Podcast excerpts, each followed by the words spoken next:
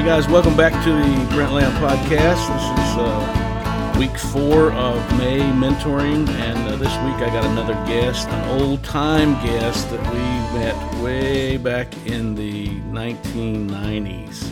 And uh, so I have Butch Burns on the line with me, one of my besties. And uh, Butch, how you doing, bud?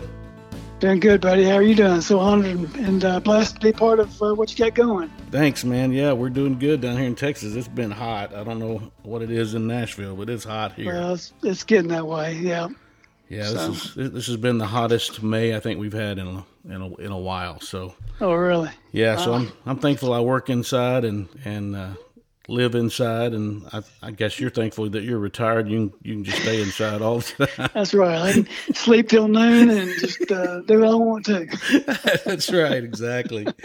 Me and Haley were starting to think about uh, May mentoring, and man, your your name was one one of the first that came to mind because man, when I was I guess when we were in our 30s, we, we were cruising through life and marriage and parenting and yep. didn't, didn't really know hardly anything, but we knew, I guess we were smart enough to, to have the thought we need to meet with somebody.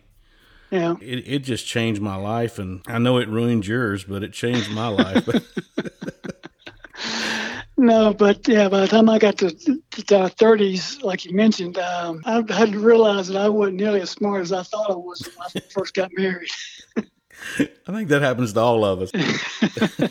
so yeah, so it came at a good time when I was realizing I needed more help than I knew, and um, so yeah, it was an incredibly strong, beneficial time from God uh, that that came about. Yeah, one of the things that I learned quick is that we had to we we just determined that we were going to make that happen. You know, yeah. whether, you know whether we lived close to each other. You know, for a long time we lived out there on the east side of Nashville, and yeah. And then you moved to the north and I moved to the south. I remember, man, there were times that we would, you know, it'd be a Thursday and it's like, all right, well, I'm going to make that half hour drive to Nashville. And it's like, I don't, maybe I just call him and tell I ain't coming. But I knew if I did, I'd miss it. I'd miss something. Yeah. And uh, so I remember we met at Pancake Pantry those last few years.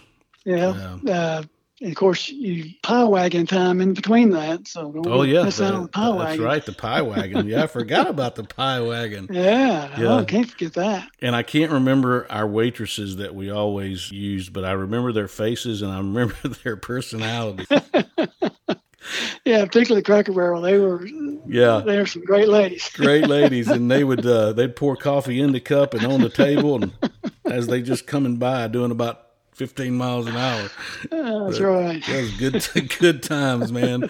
And then yep. uh, I, I remember sometimes the the one we had at Cracker Barrel, she'd be in a kind of a bad mood, and we'd like, man, I'm so thankful for my wife right now. yeah, just bring me what you want. I'm afraid just, I say the wrong thing. Yeah, yeah. What do you want? Whatever, whatever you can get. I, you know, I'll have cheese and crackers for breakfast if that's if that's what you got. So don't cross a woman like that. So yeah, just those times of man, I'm so glad I I made the drive. I got up early. I made it here because it was always just these little gold nuggets of knowledge and things you know I might I might have known, but I, I had forgotten them in the in, in the pace of life, and it was just it was so uh, in, encouraging to me to have a guy like you to just walk with me through that questions and uh, i mean it, it, could have been questions on theology or or parenting or marriage or, or or job or you know how, how you know just how to balance all that but man you you were just always there and you were yeah. Yeah. You you were always just so solid for me, and, and I, I love one of the traits that you have that I have had to learn. I think it came more natural for you was that that you would just listen. Yeah. So how would you encourage some guys that are just starting out mentoring, like listening? What's what what's the type things that that you that you've learned that are really important when you're you're going to mentor a guy? Yeah. Well, first, let me say that the nice things you said about me and how it impacted you goes both ways. Uh, that, that, was a incredible two-way street, and uh, quite frankly, it has not been replicated in my life to that degree since then. So it's it was a we'll, we'll call it a high watermark. I guess the thing I would encourage folks to do, if just if they're starting out mentoring or haven't done it much, is one you got to read the room. Mm-hmm. Uh, you got to know the person you're mentoring. A lot of times, of course, that's easy. A lot of times, probably more times than not, mentoring relationship comes about not unlike the situation where that Taylor described last week, where mm-hmm. he was he came to you for a, a, mentor, and so you just jumped right in, and so you knew him at a certain level, mm-hmm. and so there wasn't as much of a learning curve with that. But sometimes you get kind of parachuted into things. Uh, there's been times when, like, I had a staff member at our church come to me and say, "Hey, Butch, I've got these four guys who uh, need a mentor. Mm-hmm. Would you consider doing that?" And so I agreed to it, and I just showed up. And so it took me a few weeks for them to get to know me and for me to get to know them. Mm-hmm. You know, mentoring's no good if you're not getting at what needs to be got at. Mm-hmm. If that makes sense. Yeah, uh, absolutely. That's a Tennessee way of saying things. uh, so yeah, so you have to just be willing to sit and listen and ask questions. Right. Yeah, I remember a guy, and it's not directly applicable, but the, the principle is a guy some years ago who had been in broadcasting for over 50 years, and somebody asked him, you know, what's the secret to your longevity? And he said, I got to the point where I realized I didn't have to say something at every meeting that I attended. Now, obviously, if I'm mentoring somebody, you know, I, I do have to say something, but it got me to thinking, all right, what is it that I am contributing? Let me make sure that what I have to say makes sense, right? Or is going to be edifying and um, you know, hopefully, I'm going into these meetings with my you know Christ centered and my heart right. Mm-hmm. So that shouldn't be a problem. But but um, a lot of times we get, we get caught up thinking, listening to somebody, and all the while while they're talking, you thinking, well, I've got the answer to this. Or quit quit quit quit explain the problem and let me ask this great question.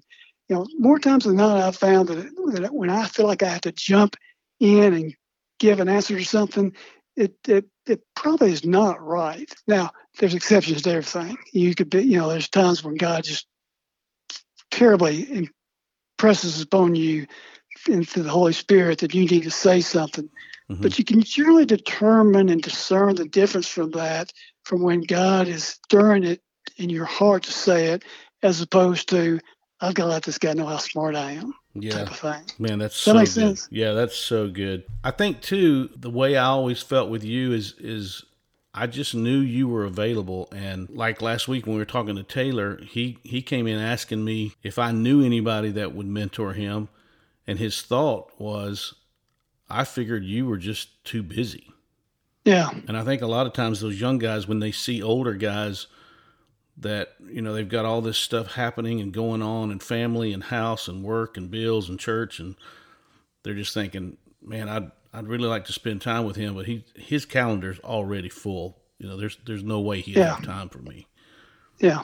So i think that's really important too just just to be available.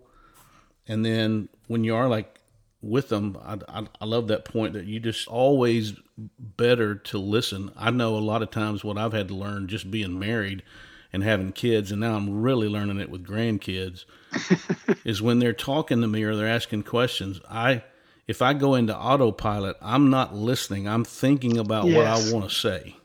Yes. And then, you know, most of the time, if you get caught doing that, a, a five year old will say, that, that wasn't my question. So yeah, like, they got a special way to humble you, don't they? yeah, yeah, they do. And, and, they're thinking, well, you know, he does fall asleep in his chair. I guess now his hearing, his hearing's going, and he can't hear because that was had nothing to do with what I was asking him. So. So yeah, man, just just being available and listening, and also we've mentioned this before, but also just remembering that that it's okay to say I don't know to a question. Oh, you know? oh gosh, yeah, that is that is the one thing that probably freed me up more than anything else is to realize that it was good, in fact, best. Sometimes I, you know, well, I don't have a fat clue. Yeah, I got to think about that. You know, how to respond to that. Let me let me think on that. Yeah.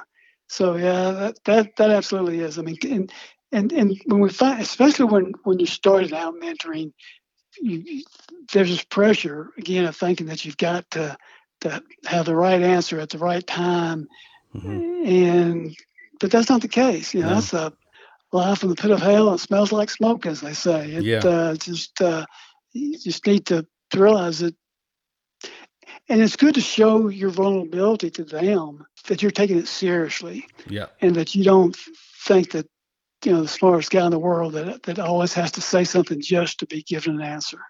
So that's so right, man. But, uh, so yeah. good. Yeah, and uh, as far as the availability thing goes as well, I mean that, that is so true in terms of you know being available at times. You know when they call or, or whatever when something comes up.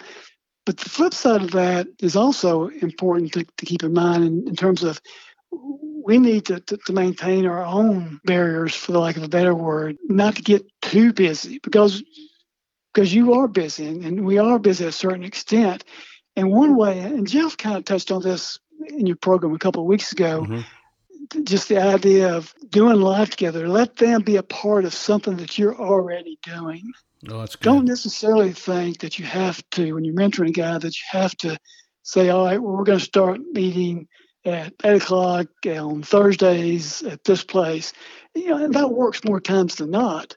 But sometimes it's just like, hey, man, I'm, I'm going to be, you might say something to somebody, say, hey, I'm going to be in my recording studio on this day come on and join me and, and we'll do life and we'll do some of this stuff and we can talk because that frees you up, frees me up to be available at more times mm-hmm. than if we tried to set something on new on our schedule for everybody we mentored. Yep. If that yep. makes any sense. Yep, man, that's so good. Well, hopefully this conversation has helped some young guys that, you know, I know that's your heart, it's my heart, and and we just, we, we just want to help these guys have more knowledge at, at, at the level when they're getting married and when they're having babies yeah. than than than you and I did because we I look back on those days and I feel like we were kind of scrambling we we were fighting between scrambling and knowing what to do and then trying to trying to fake our way through it being prideful and go yeah I got this yeah. uh, I got this underhand I, I know exactly I, I know exactly what to do and then I remember running like I got to remember to ask Butch this because I have no idea what I'm going to do. Yeah. Yeah, so, no, exactly. Well, hopefully these, you know, these young guys can learn something. If not, they can just leave us alone and we can That's right. have, have some peace and quiet. So That's right. well, man, I love you. I love you so I much. love you, pal. And I thank you for being on the show. And uh, hopefully, I'll get up to Nash Vegas pretty quick. Or... Uh, that'd be quite great. It, uh, it won't happen soon enough, but uh, I look forward to it when it does happen. And again, I just feel honored that you would include me in the list of folks to, to be a part of this. It's, it's um, a real blessing and honor. Oh, man. Thank you. Oh, you're very, very welcome, man. You're you're one of my heroes. So uh, until next time, we'll talk. All right, bud? All right. Love you, pal. All right. Love you. So, guys, thanks for listening in today with my friend Butch and mentoring in May. Hope you enjoyed it. If you'd like to contact us or make comments about the show, you can reach us at Brent Lamb Podcast at gmail.com. Instagram is Brent Lamb Podcast. Facebook is Brent Lamb Music. We would love to hear from you, and we'll see you next week on the Brent Lamb Podcast. Have a great week.